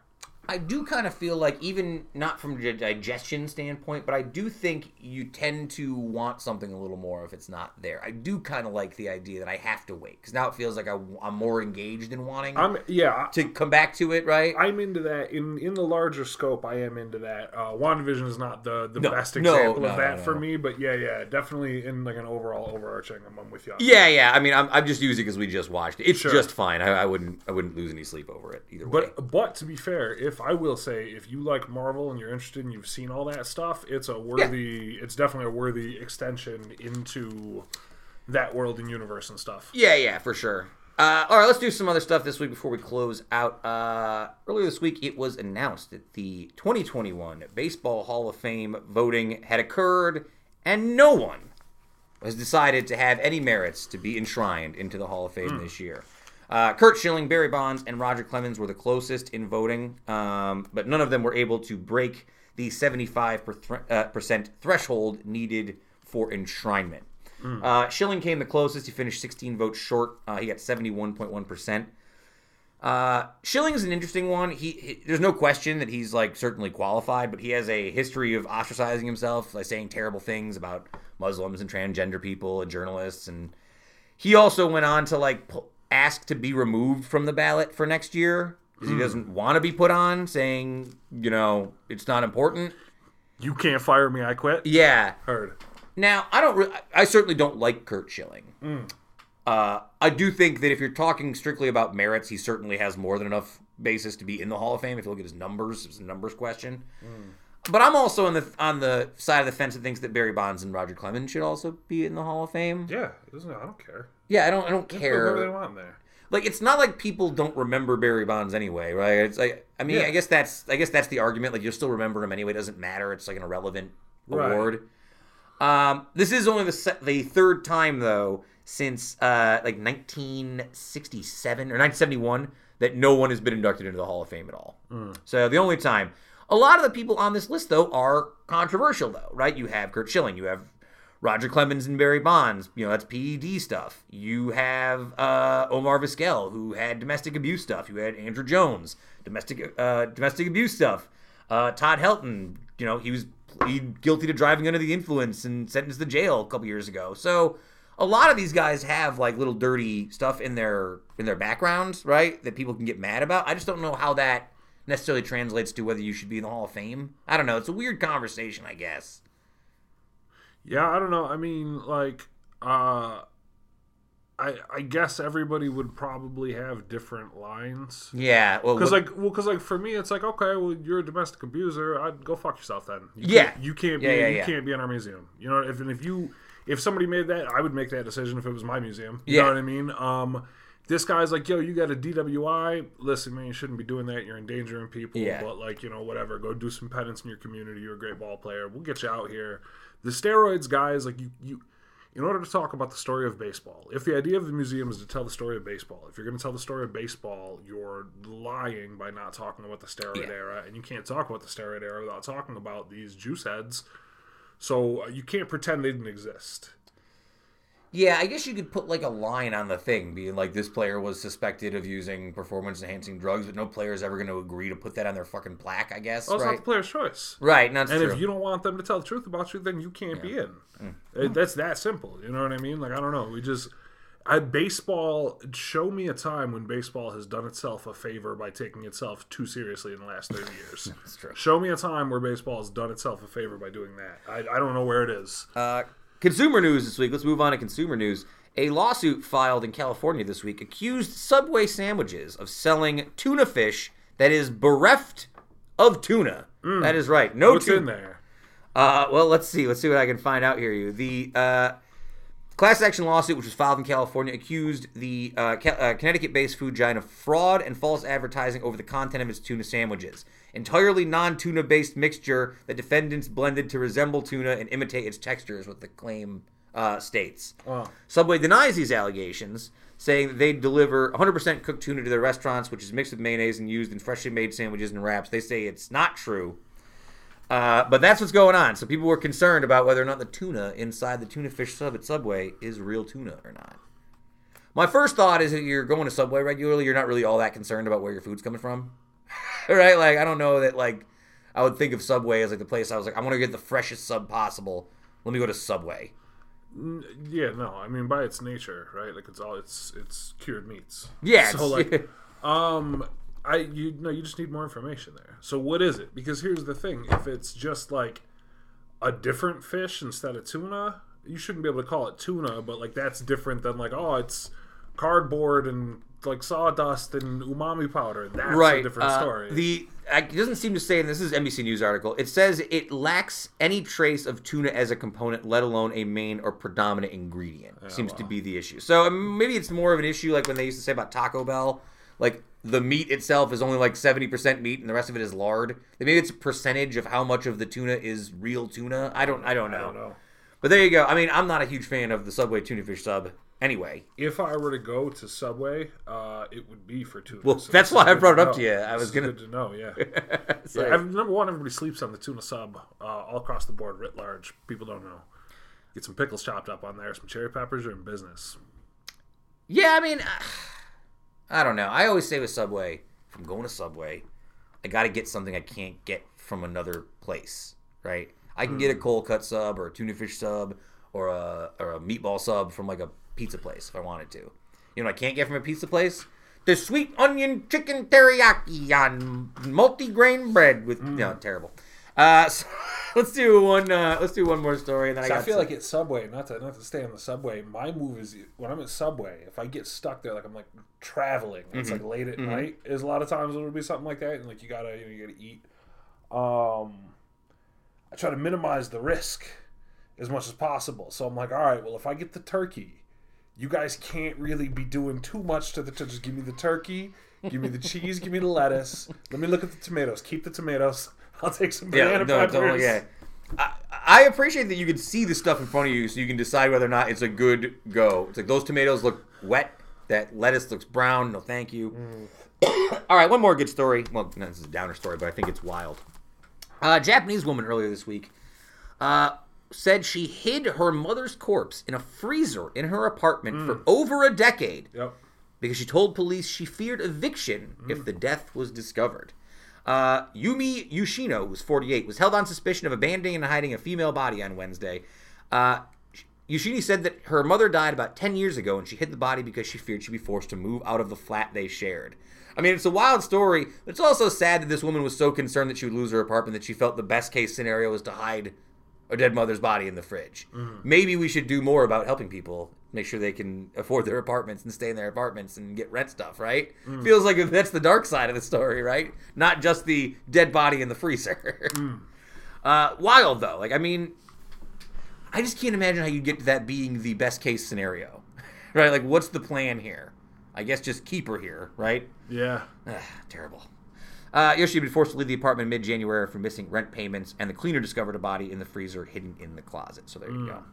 Uh, all right, let's do. Uh, I want to have time for the rest of the stuff we're working on today. So let's do two, and we'll close it out here. I have a mailbag question, and we'll talk about some Spotify stuff. Sure. Uh, I sent you the Spotify list. I'm not sure if you had a chance to look at it at all or anything. Yeah, I did. All right, so I'll, I guess we'll, I'll do the mailbag first, and I'll come back to highlight the Spotify. First mailbag question of the day. This is a really good one. I'm very pleased about this. What is a better addition to a home? An indoor fireplace or an outdoor balcony? Indoor fireplace or outdoor balcony? If you can only have one, what are you taking? It's a tough question, actually. Well, I got I got a couple questions for you, and I'm aware they probably didn't talk about them. But when you say balcony, what exactly do you, do you mean? Does that preclude porches and decks? We have that little stupid back balcony in, my, in our apartment, which I assume is closer to a balcony than our front porch. That's what I assume they mean. Yeah, yeah. Right. And Because if, if, that, I've like if I've got a back deck, I don't need a balcony. right. Balcony's Right, right, nice, right. but I'm, I'm probably taking the indoor fireplace. Yeah. I love a fireplace. I do house. too. I- I thought this was an easy question at first, and the more I thought about it, I was like, you know, though, Yeah, like if you if you live well, because here's the thing, like if you were still living in New York or you lived in some like large metropolitan area, even if you lived in some downtown space, right, where you're in, you know, you don't have a yard, you're in a building, then having that balcony and having some outdoor space to yourself is probably a really high level priority. Hmm. But if you've got like a house with a bit of yard and you've got a back porch or a front porch or some other outdoor sitting space or even yard to enjoy, then what do you need a balcony for? You know what I mean? It's just No, extra. true. It's just two extra chairs to buy. And in that case, you. But I would probably take the fireplace almost either way. uh, I have two questions remaining here. Both of them are about states, about uh, American states. Okay. Uh, I'll give you a one, uh, and we'll do one for next week's. All right, let's do this one. Which state has the worst shape? Which state has the worst shape? Michigan. Michigan, really? Yeah. Mm-hmm. I was, I was going to say New York. Oh. Doesn't make any sense. I love New York. Don't get me wrong, sense. What kind of sense do you need to make? What but makes know, sense? it's all to you? over the place. Michigan, there's two of them. It's a mitten. They're not They got, connected. that's kind of cool. yeah, I but fi- then it's got the other nub. the nub and the mitten. I like the nub They're and the not mitten. connected by See, land. My other thought The would two be parts of your state aren't connected by land. It's ridiculous. the other s- the other side of that argument. Well, I mean, Long Island not really connected to New New York State in a particular way. I mean, by what twenty feet Yeah, no, I'm just over saying. water? I'm just saying. Uh, I would say the other side of this argument is at least a state like New York or Michigan or uh, you know Oklahoma or Florida has some like quad- quality about it that you recognize, right? Oklahoma's the one with the panhandle. Florida's the one that looks like a dick. Uh, New York is weird. Like California's the one in the end. You don't want to be like a, I guess like South Dakota, North. It's, like, it's a like square. rectangle Like I'm states? a Yeah. rectangle. Like who cares? That's not fun. That's fair. Right. So I guess maybe the other side of that coin is do you want a, a unique looking state? Mm. Right. And that's where I guess you get to something like New Jersey, which is a probably where I would go to. It's like it is kind of basic, but Mm-hmm. also it just looks like a smudge. Right. It has no real discernible shape. It's like a compressed little S sort of Yeah. shape. It's weird. I don't know. I feel like New Jersey's a tough one for me. Mm. Any of the small states too, like Maine, Rhode Island, Massachusetts, weird shapes. They'll feel like they're kind of just jammed in there. Well, Maine's got no, because Maine's up on the top. Maine's like the the Rhode- I guess I'm thinking of Rhode Island is what I'm thinking point, of. Yeah. Uh, so yeah, I guess I don't know. Worst shape. Yeah, I guess maybe maybe one of the square states, the most basic square I, state. I would prefer to yeah I would, I, I would prefer to have like a Texas or a New York or, A something unique like that, where there's at least you've got a bit of shape to it. yeah, yeah, yeah, yeah. That's fair. Uh, all right, good stuff. We'll do our next state question next week. That's that's fair enough. Yeah, wouldn't want to wouldn't want to overtax these brains. All right, so let's see. Uh, this week for the Spotify mixtape, uh, I have a lot of uh, '90s music for whatever reason this week. So let's do. Uh, oh yeah, last week I played the song May 5th, May 16th by Lagwagon, and I said to you, Kevin, after I was playing it, the song doesn't feel right without me playing the song that it directly goes into on the album. So this week I'm playing the song that goes directly out of May 16th by Lagwagon, Oh and Me Annie by Lagwagon. So a back to back this week. And then uh, last night was the Royal Rumble from the WWE, uh, and uh, famed rapper Bad Bunny appeared and performed his hit song Booker T, which was quite a track. So that is also on this week's last Booker T by Bad Bunny. There's two of my tracks this week. Kevin, for I you, see. Um, so the first one I don't have much to say about, uh, but I'm putting on the song "Lovely Day" by Bill Withers. Mm-hmm. Uh, I heard it in a commercial. Everybody else probably heard it in a commercial recently. Because the only time I see commercials is we're watching NFL. I guess. is this the one from that? I know what you're talking about. Yeah, yeah, you yeah, yeah. Everybody knows you. It's a Bill Withers song that everybody knows if they hear it. But it's good. It's got a great bass line. Um, and I also put the song on. So this the past week and a half or so, I've been getting uh, back into one of my favorite bands I've listened to in a while. The band Minus the Bear. I know you're Mm-hmm. Classic. thinking of Minus the Bear as well. Great band. Um, and I got into. I was thinking they're one of the only bands I can think of where they have two two separate albums of their own songs, but in full band acoustic versions Yeah. that might be better than the original versions. And so I put the song "Burying Luck," which is the first song off one of my favorite albums with them, Planet of Ice, and I put the the album version, which is electric, got a killer synth that comes in the middle, and I almost put the acoustic version on right after it because I think really I think to listen to the two and hear the contrast between the two really really drives at the heart of what's so impressive about this band to me. Um, so if you listen to Burying Luck this week and you like it, go listen to the version off the album just called Acoustics by Minus the Bear. Compare and contrast because it really, really just lays it all right out for you how talented this band is. If there is an acoustic version of Booker T by Bad Bunny, don't listen to that. Just listen to the regular version. Don't listen to the, the other version. Smart. All right, so there you go. That's our picks for this week. Uh, shout out again to Justin Miller of uh, Bookkeeping, uh, Universal Bookkeeping. I don't know why I screwed that up. Uh, shout out to Heather Waz. Uh, we will, uh, again, I don't know exactly what next week's going to look like. I don't know if I'll be here, I'll be in Chicago, whatever's going on. I'll figure something out for you guys.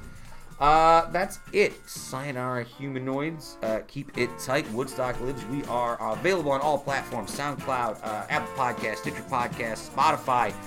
Uh, taking over the web. Uh, Sayonara Humanoids. Keep it tight. Woodstock Lives. The tape machines are rolling. Uh, we are desperately out of time, and we will see you next week for another episode of the Uticast. Take care, folks. Be safe out there.